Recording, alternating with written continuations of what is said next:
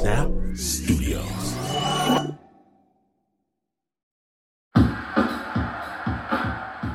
I was a kid, visiting my cousins in Detroit, every evening, 6 o'clock, we'd run top speed to the TV to watch Detroit's own new dance show featuring us. The neighbors up the street, the older cousins, people we know dancing. And one good turn on the dance floor can make you Detroit famous. I love every single thing about it, with a fierceness, this music, the slang, the fashion. And one dude always kills it. He actually wears a black cape on the dance floor. Outrageous. So, I start sporting a cape too. Everywhere I go, like a talisman, a piece of joy, maybe hoping it'll protect me from this city I love. The sea of trauma as Detroit staggers from violence. I grow up, move away to California, to Oakland, and I arrive in the middle of a different explosion of music, art, style, and don't believe the hype. This new renaissance does not begin in San Francisco. No, it's here. San Francisco's poor, next-door cousin across the bridge, Oakland, where the beats are bumping, the dancing is fire, the clothes are wild. And I've seen this before. Because just like Detroit, Oakland is burning.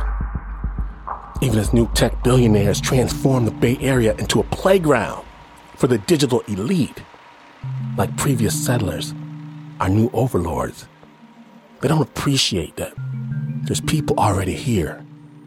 And suddenly whole communities are squeezed out, priced out, and the kids fight back the only way they know how, through art. And just like we had a name for ours, they've got a name for theirs.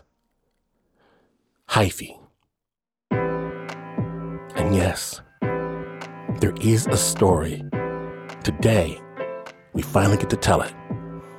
In partnership with our new home station, KQED, Snap proudly presents Hyphy Kids Got Trauma. My name is Clem Washington. Truly, I wish every kid could wear a cape when you're listening to Snap Judgment.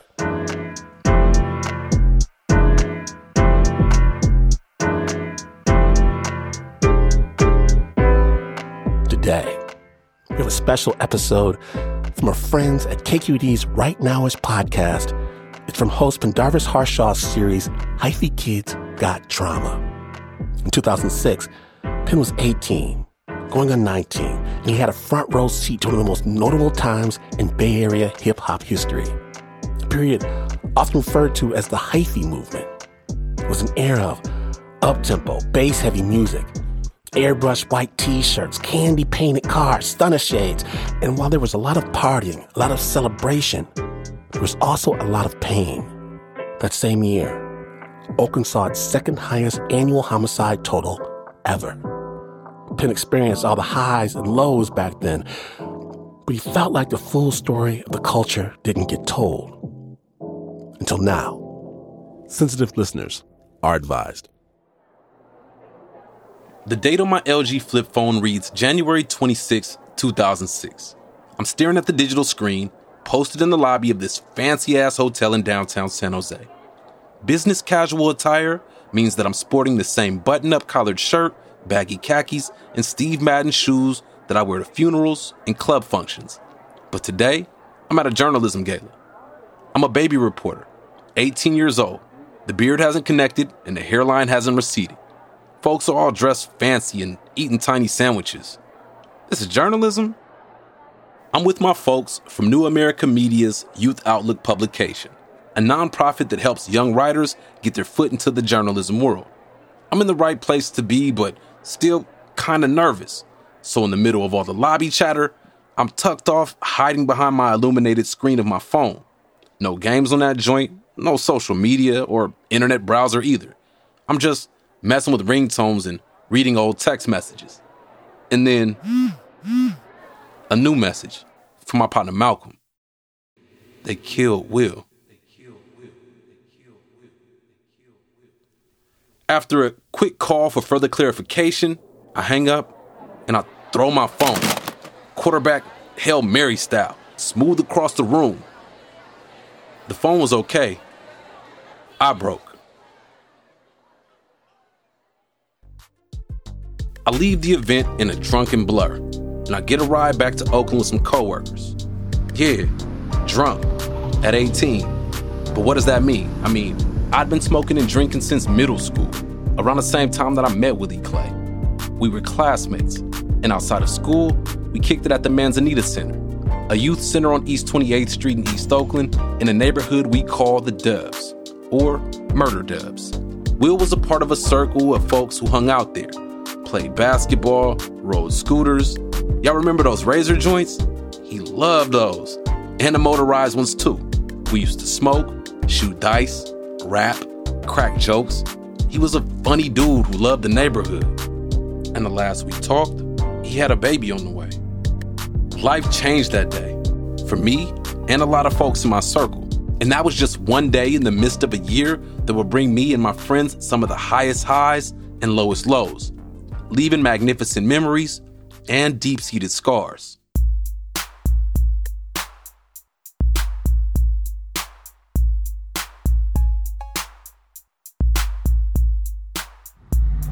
A few years ago, I was bending corners around town when I saw a couple of words written in aerosol spray on a wall underneath an overpass. Hyphy kids got trauma. Bingo. Say less. That's the untold story. Our story. My story. There was a lot of pain and grief intertwined in that era. It was the catalyst for the exuberant lifestyle. It made us party more aggressively, gig harder, roll fatter blunts, buy bigger bottles, stunt with all four car doors open with the RIP memorial pamphlet on the dashboard of the Buick. Ecstasy pills were popped like vitamins, and goofy glasses, they masked the weight of the reality we were facing. And somehow, that's all the outside world saw. On March 7th, 2006, legendary Oakland rapper Too Short teamed up with super producer Lil Jon to drop the hit song, Blow the Whistle.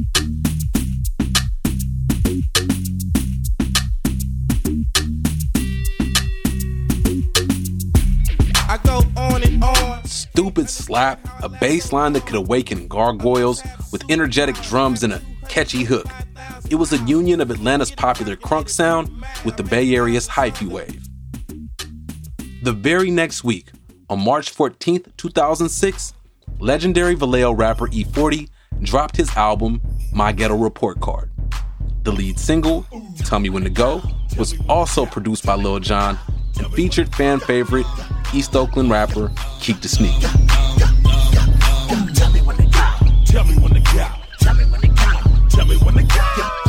The drums sounded like two kangaroos kicking the trunk of your car. The hook, simple, catchy, and cool. The beat was another up-tempo marriage of crunk and hyphy, and it also made for a classic track. Those releases were just the tip of the iceberg in a year that brought about some of the most notable hip-hop and R&B songs from my region.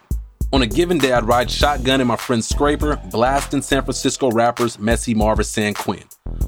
We pull up next to a classic Chevy van, custom designed with flat screens and a headrest, sound system knocking East Bay rappers the Jacka or Bathgate, EA Ski or Mr. Fab. We'd pull up to an event and the DJ would be spinning one of the mega hits by the Pack or Keisha Cole. I'd dip out early, hop the BART turnstile, and put my headphones on, listening to Zion I or Guapale. There was a bunch of music to pull from, but for me, the track that kicked things off in 2006 was a song called Turf's Up by an artist named Beeda Weeda. Beeda Weeda is a neighborhood star, a fly dresser, but not overly flashy. A dark-skinned brother with deep waves who knows a little bit of everybody. He's a rapper and a producer, as well as an owner of a clothing brand and a line of cannabis. Back in 2006, he had just released his first studio mixtape called Homework and a subsequent album, Turfology 101. The album's lead single, Turf's Up, got radio play, and the video had a slew of cameos. The remix featured an all-star lineup from that era, including Too Short and E-40. The song is an up-tempo, braggadocious track, something to dance to, ride to, throw your neighborhood up to. For Beeda, he was simply putting his real life on wax. We was youngsters, we couldn't get to the club like that. So, like, we would just get in the car, get alcohol, just ride through the East all day, you know what I'm saying? And just, the East was our playground. We turned into, like, club on wheels, you know what I'm saying? So that's basically what the song was just about. The album also featured a few songs that spoke to the trends of the time, like Ripper Slippers. You remember the Ripper Slippers? That was the shoes that all the little females would get from the beauty supply. The Chinese slippers, you know what I'm saying? So it was just like everything that literally was going on in the culture, I was just letting people know how we was getting down out here, you know what I mean? Beeda was painting pictures of how folks were living, from partying to pimping and even the more militant mindset. On his homework mixtape, Beeda Weeda dropped this one song that spoke directly to that radical ideology that so many young folks have here in the Bay. The track was simply called We Ain't Listening. I was just expressing, you know, what we were going through and just giving the world a light on what we got going on. Because I always felt like Oakland was different. We was different. You know what I'm saying? I knew it was something different about us. You feel me? And I kind of just wanted to share that with the world. You know what I'm saying? He's right. Oakland was different. It was an epicenter of culture, caught in an upwind of creativity. And in 2006, at the same time, there were plenty of reasons for young folks in the town to ignore every single word from authority figures. Oakland had long been under-resourced and over-policed. Families were facing predatory housing loans and rising rents. After decades of constant growth, the 2000 census marked the last time the black population in Oakland increased. I had homies move to Antioch, Las Vegas, and Texas. I started seeing more white folks jogging through the hood. It was the onset of gentrification. Mayor Jerry Brown was focused on redeveloping downtown, adding thousands of new residents and cracking down on sideshows, the illegal car shows native to the Bay Area. I watched as downtown changed and new people came. Things shifted, but the sideshows remained. The police department, then entering the third year of a mandatory federal oversight, had its own issues. I saw conflicts of all types, people in my family struggling financially and people close to me going to fight in the war on terror overseas. And personally, for me, the biggest conflict was the community violence. That left the deepest wounds. Just weeks after my friend Will was killed, Beeda Weeda released his first project, and his music helped me get through that hard time. Hard for me, and arguably harder for Beeda, as he not only knew Will, he was one of the last people to see him alive.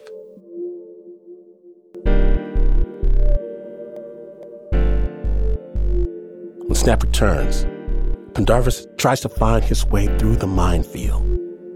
Stay tuned.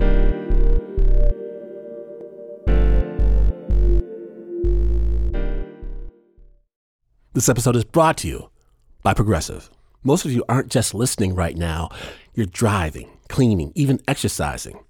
But what if you could be saving money by switching to Progressive?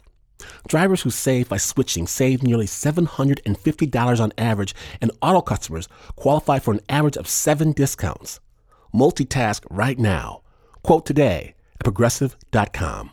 Progressive Casualty Insurance Company and Affiliates. National average 12-month savings of $744 by new customers surveyed who saved Progressive between June 2022 and May 2023. Potential savings will vary. Discounts not available in all states and situations.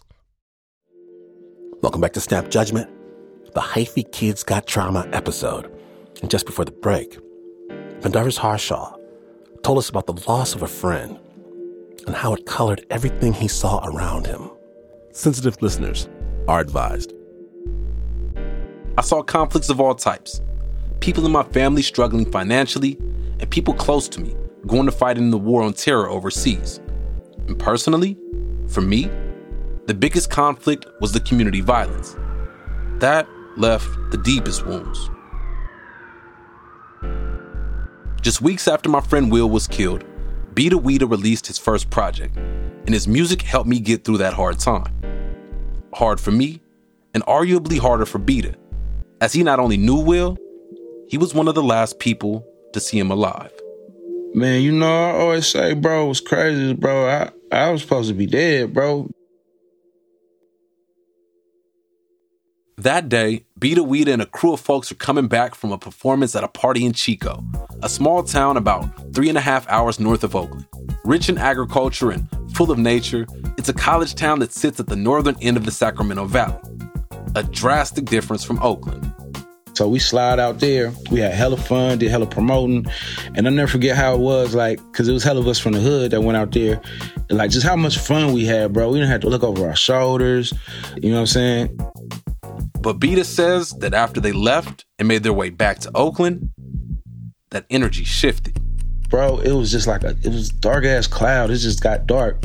And then I'll never forget, like, my big bro, he was in the front. He's like, all right, we back in this. You know, y'all put y'all head on the swivel. You know what I'm saying? Y'all know what time it is. You feel me? The crew pulled back into Oakland, and Beeda kicked up at a spot in the Dubs. He gave a friend a haircut, and then he realized it was getting late, and he didn't have his car, so he called another friend to give him a ride across town to his lady's crib. So my homie come pick me up. Boom, he come pick me up, take me to the west. I'm hella tired, instantly pass out, right? My phone die. You feel me? So my phone go off. You know what I'm saying?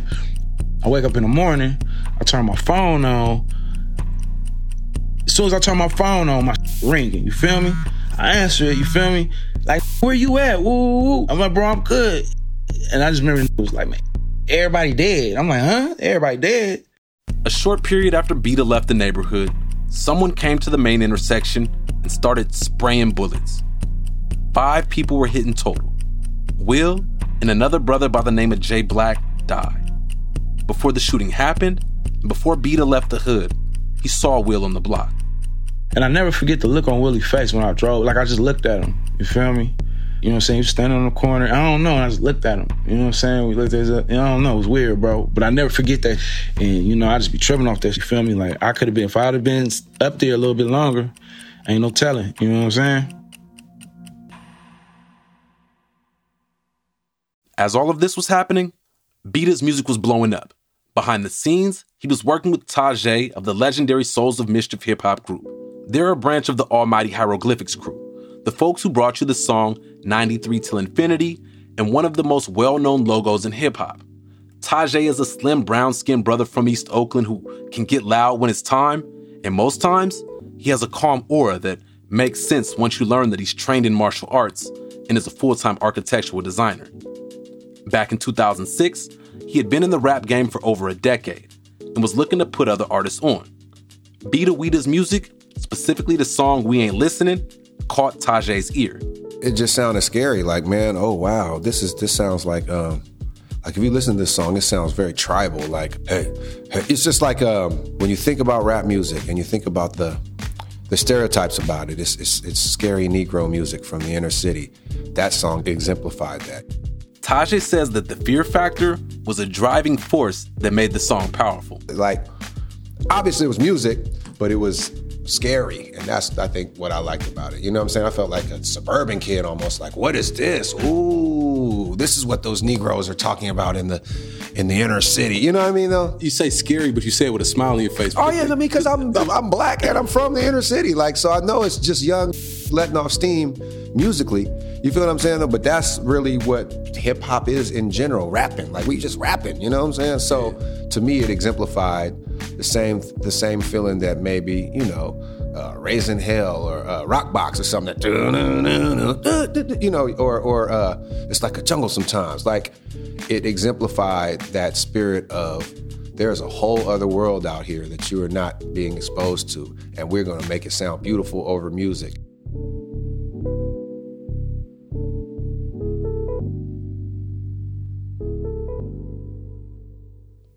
A few weeks after the release of Beeda's first project, there was another shooting in the Dubs. Bullet holes rattled Beeda's custom-designed van. No one was injured, but the shooting left holes in the image of Beeda's album cover that wrapped the vehicle. The incident pushed Beeda, Tajai, and Beeda's manager, J-Mo, to put a plan into play. Tajai and the Hieroglyphics crew own a building in East Oakland, a few miles from the Dubs. Tajai invited Beeda to start using that space as his home base.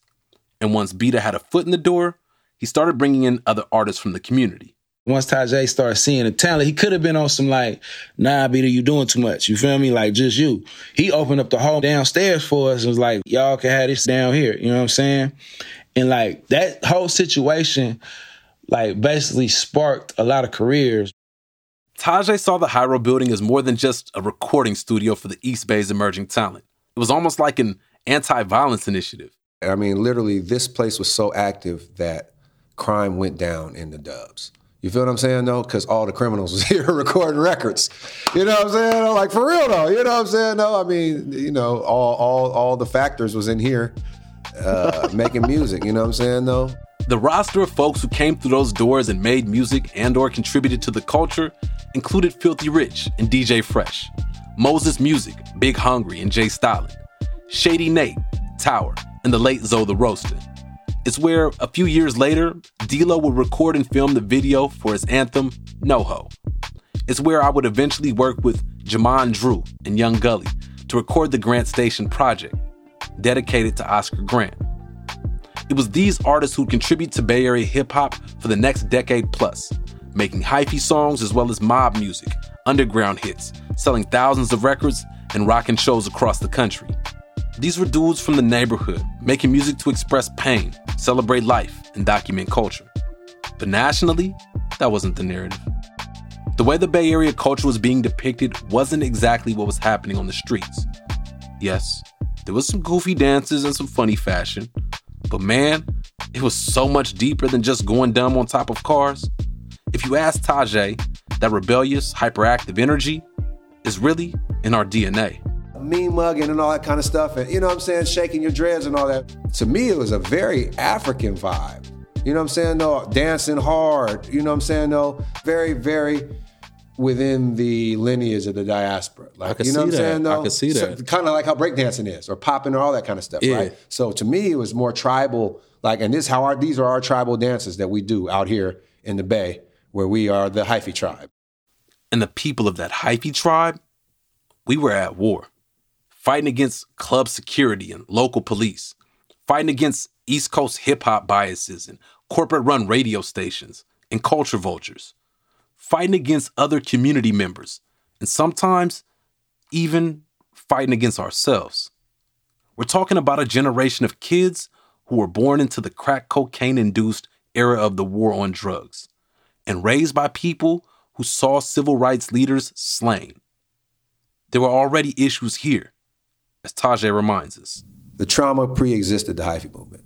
And I think the Hyphy movement helped to free up and help people to unpack or at least evade a little bit of the trauma.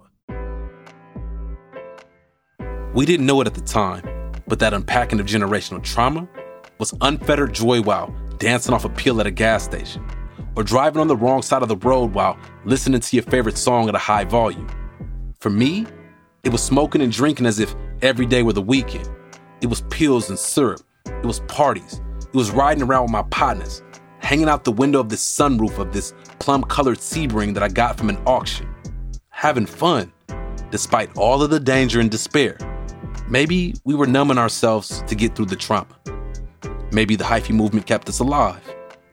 Whatever the case, the dichotomy of that era, specifically the year 2006, left the mark that I can never erase.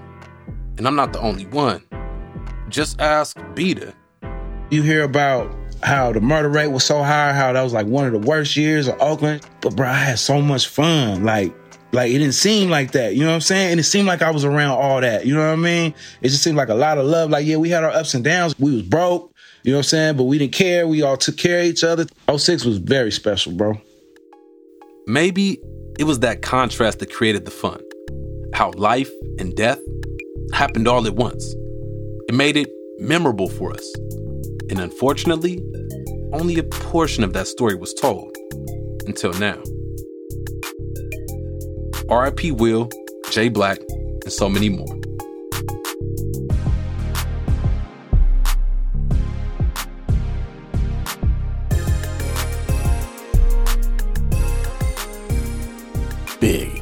Big thanks to the entire team at KQED's Rightnowish podcast, Hyphy Kids Got Trauma.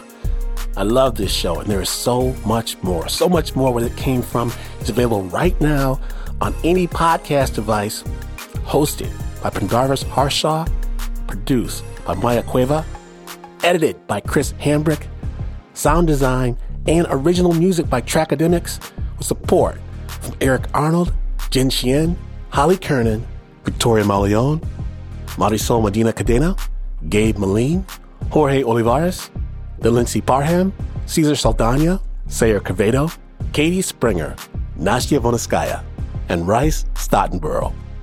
We'll have links to everything Hyphy Kids Got Trauma at snapjudgment.org.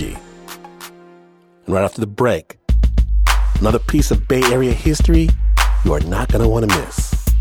Stay tuned.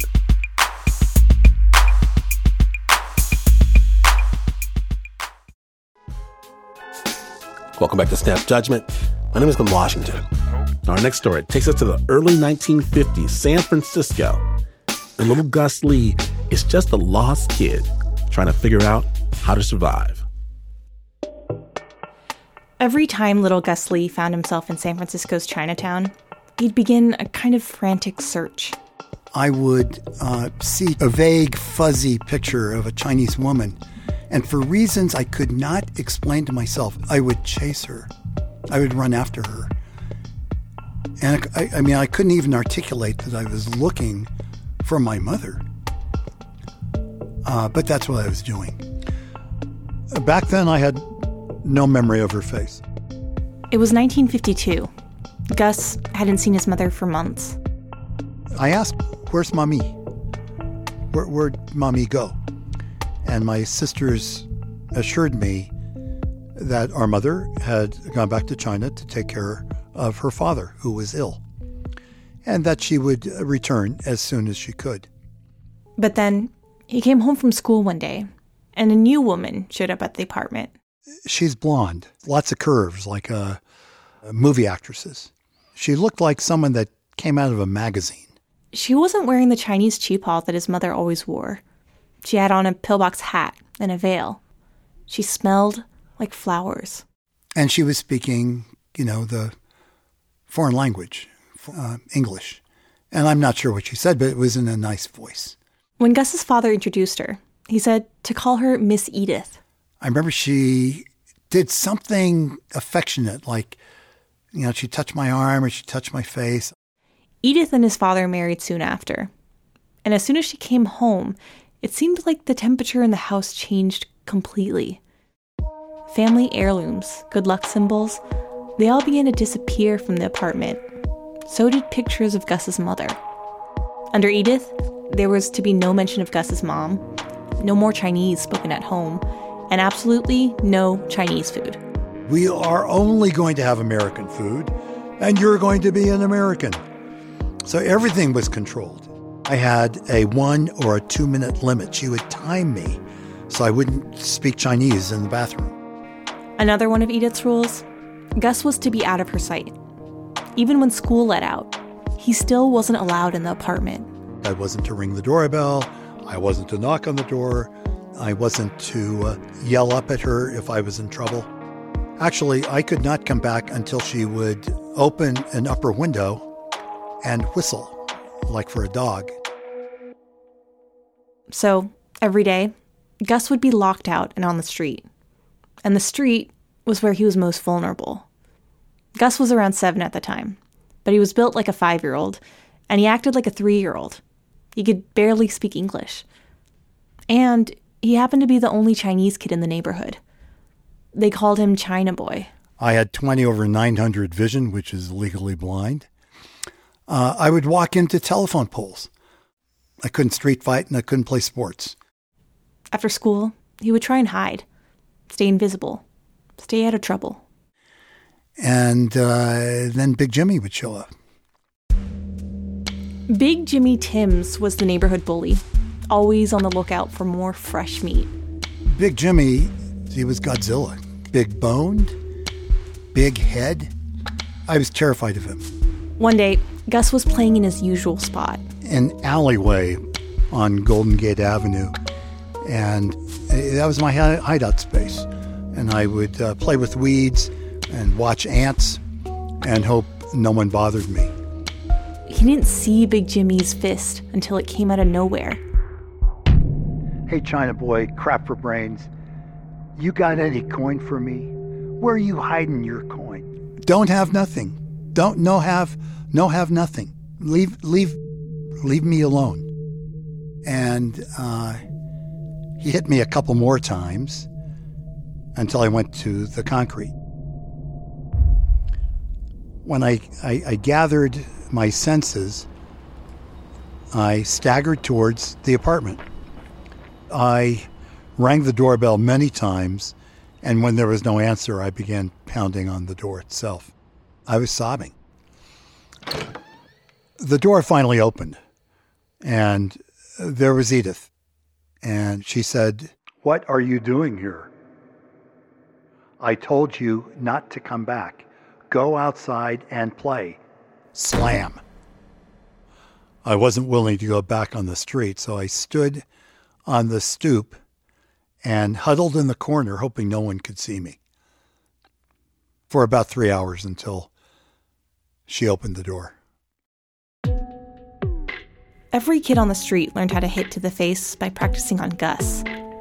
So, eventually, a neighbor saw him get pounded and left in the street. His name was Hector Villanueva. White short-sleeved shirt, big biceps, big triceps, bulging shoulders, narrow waist. Looked like Captain America with a sweet Chicano accent. And he says, "Hey, joven, these kids, they pound you. They stuff you inside garbage cans. How come you don't fight back, man? Hey, you come with me." And he walked me to my apartment. He rings the doorbell. My dad shows up, and he says, "Mr. Lee, you know me from the garage." "Yes?" "Your boy, your joven here, your chico, your niño, he's very quick, but he can't fight. So you got to teach him boxeo. You got to teach him pugilato. You got to send him down to the YMCA boxing program to teach him how to save his life. You're going to look around one day and your boy, he gone. You go down to McAllister and there'll be this smudge. That used to be your son, man." And he says, "You go save his life. YMCA." And then he rubbed the top of my head, and he smiled, and he walked away. But Edith wasn't having it. She didn't want to spend so much money on Gus. That's when his dad said, "You should like it. He could be there 5 days a week, maybe even 6. And there's, as I recall, this dead silence, and it was like, really? It was a Saturday when he first went.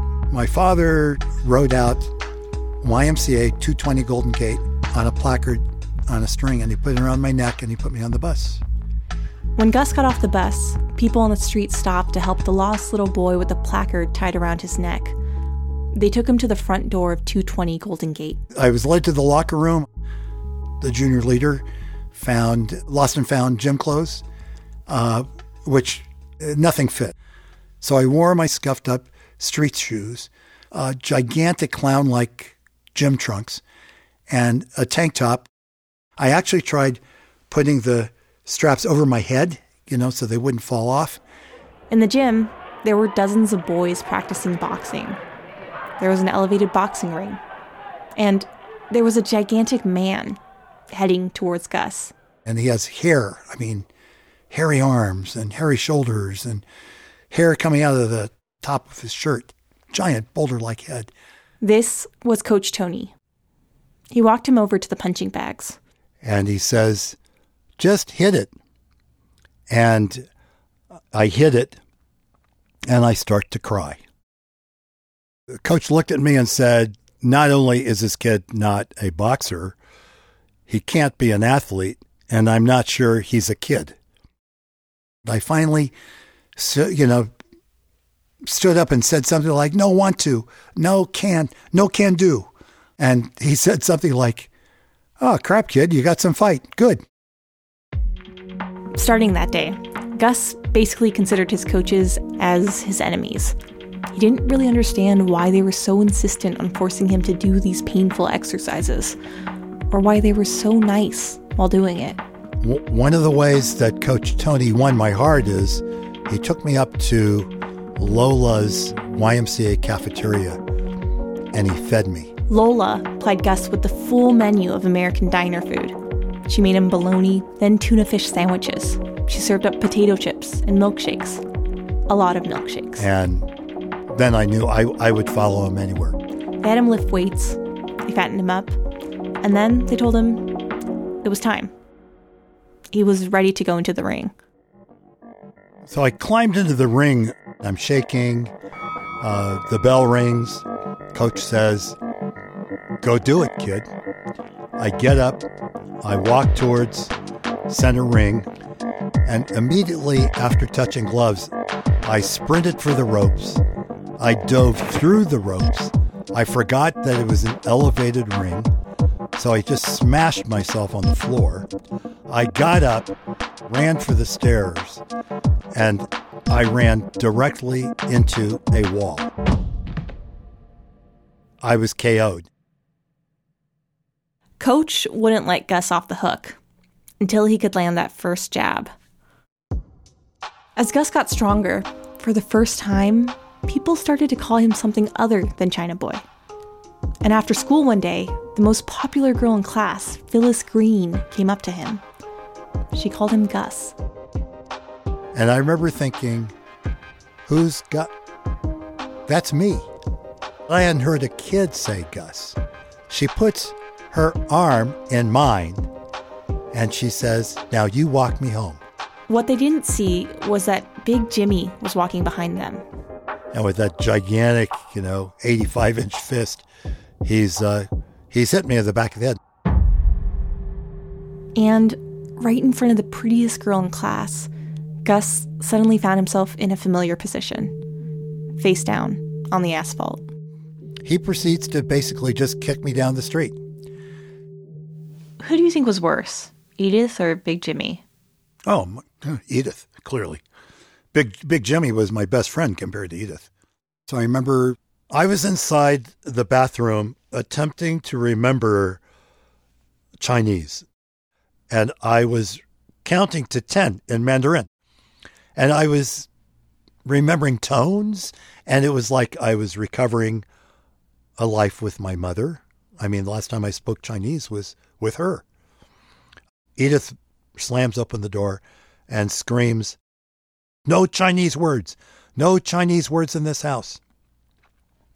And I said, "When my mommy comes back, we speak Chinese again." And then she phoned Eleanor, my oldest sister, and she said, "I want you to tell your brother where your mother is." Edith handed Gus the phone. He thought Eleanor would say his mom was in Shanghai, or maybe Suzhou. Instead, Eleanor said, "Gus, Chen Sun, our mother is in a cemetery in San Bruno." And then I knew. Eleanor would not lie to me. And so I set my face. I think I swallowed very hard. And I know that Edith had been waiting for just the precise moment to crush me with the news that my mother was dead. I was back to my old self. I was depressed. I had been defeated.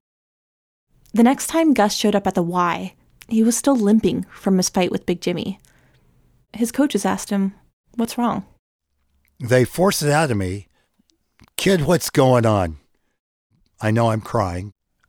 I thought my mommy was coming back.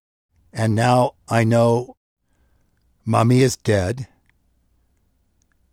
She was dead when I was 5. He told them everything. About Edith locking him out of the house. And he told them about Big Jimmy Timms. And he He picks on small kids. He pounds them. He's the one who took my shoes. And these three men are looking at me, and they look at each other, and they look concerned, which lifts my heart. Tony says, let's train him to beat the crap out of this bully. Coach says, we're taking a ride, get in. And he immediately drives me right back, because that's when Big Jimmy did his work. He was shooting buckets on the Ansel schoolyard. From the car, Coach Tony looked at Big Jimmy's footwork. He checked out his hand-eye coordination. He says, he's a boxer's dream, kid. He's awkward. He's not an athlete. He doesn't move like an athlete. He doesn't know balance. He's just a big, overweight thumper. He says, but, kid, you're right. The guy's huge. Coach Lewis was the ring scientist, and he's the one who asked me, how much time do you need to prepare? And I said, 3 years. And there was a lot of laughter. And he said, how about 2 weeks? Because then you know when it's going to happen. Gus had a fight plan. He had a boxing coach. And Coach Lewis knew all he needed now was a little fire in the belly. So he used the idea of his mom, his real mom. And he points at me and he says, I don't think that this punk likes your mother. His giant finger pointing at me. And he says, I want you to remember that. Because Gus was small and Big Jimmy was huge, Gus had to learn how to punch up. Coach Tony faced me and he said, okay, you got 3 minutes. I circled the bag. I went left. I went right. I made a complete 360. I kept my arms moving, punching the bag, whapping it up, up, up. By the end of the week, I could punch upward. Coach Lewis said, do they serve Navy beans in your cafeteria? Beans messed with the gut, and boxers need to stay away from them before a fight. And I nodded, and he said, what day? I said, Thursday. Your fight's going to be on Thursday, kid.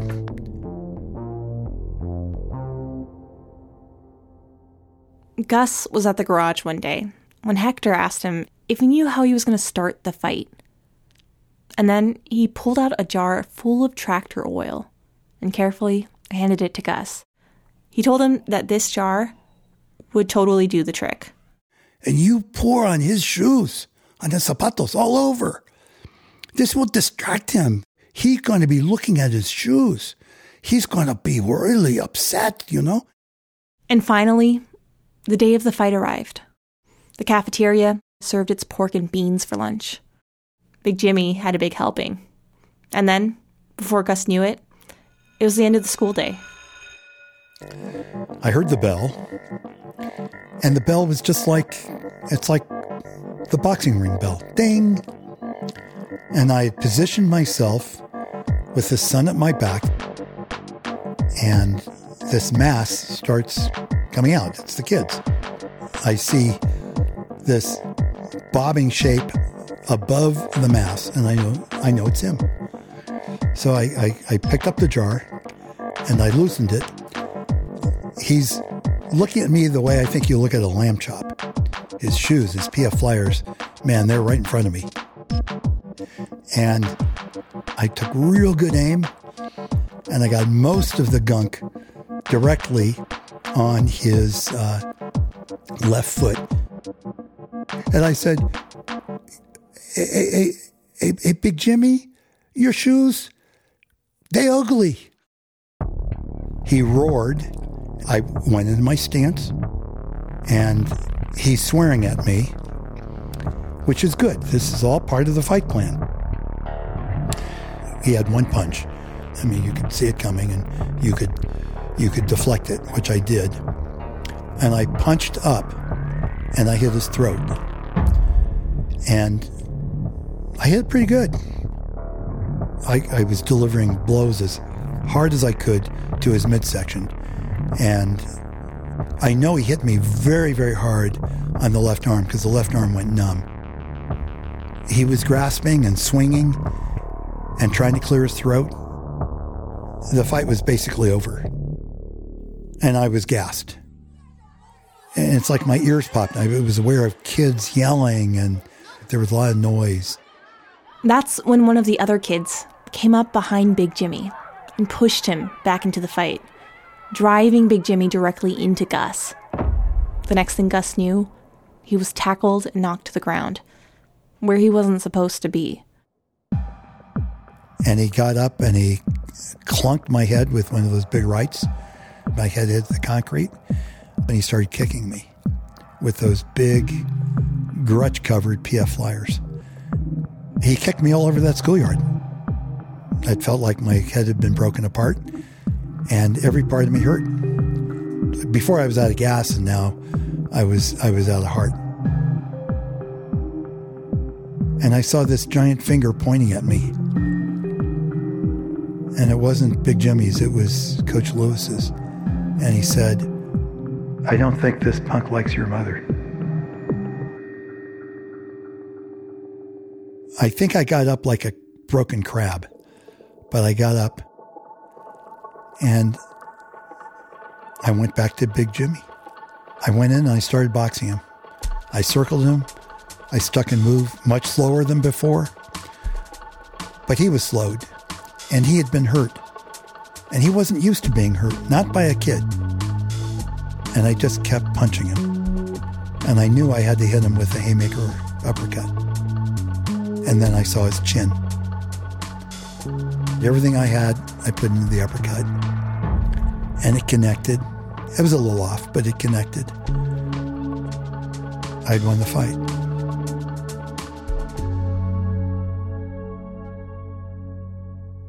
I knelt by Big Jimmy and I touched his fists with mine, which said, "Good fight." Gus was hurt. Tasting the blood in his mouth, he slowly walked towards home. I went up to the apartment door, walked up the steps. I rang the doorbell. Edith opened it and said, "What are you doing? I haven't called for you. Go away." I said, "I beat Big Jimmy." "I don't care what you're saying. Get away from here or I'll..." And she raised her hand to strike me, and I instinctively went into stance. Hands up, thumb at my eyebrow.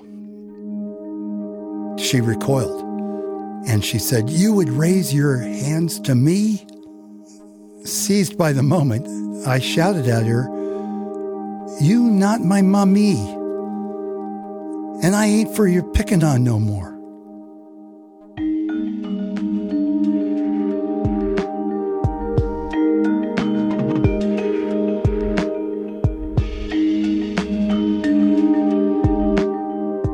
Thanks so much to Gus Lee. Gus Lee is a courage-based leadership trainer and consultant. He's now completing his 8th book, Courage is a Verb. To find out more, go to our website, snapjudgment.org. The original score for that story was by Renzo Gorio. It was produced by Liz Mack. Now you see what just happened there? I'm telling you, it's all about the story. And you get the Snap Judgment Storytelling Podcast for free everywhere. Subscribe before it is too late. Snap is brought to you by the team that knows when the bass drops at the spot, it's time to dance. Except for that Mark Ristic, that's embarrassing. There's Nancy Lopez, Pat Messina Miller, Anna Sussman, Renzo Gorio, John Facile, Shayna Sheely, Taylor Ducat, Flo Wiley, Bo Walsh, Marissa Dodge, David Exmay, and Regina Bediaco. Understand, this is not the news. No way is this news. In fact, you could outfit your minivan with the Alpine audio slapping that deep bass and pull up to pick up the kids, and you would still, even then, not be as far away from the news as this is. But this is PR.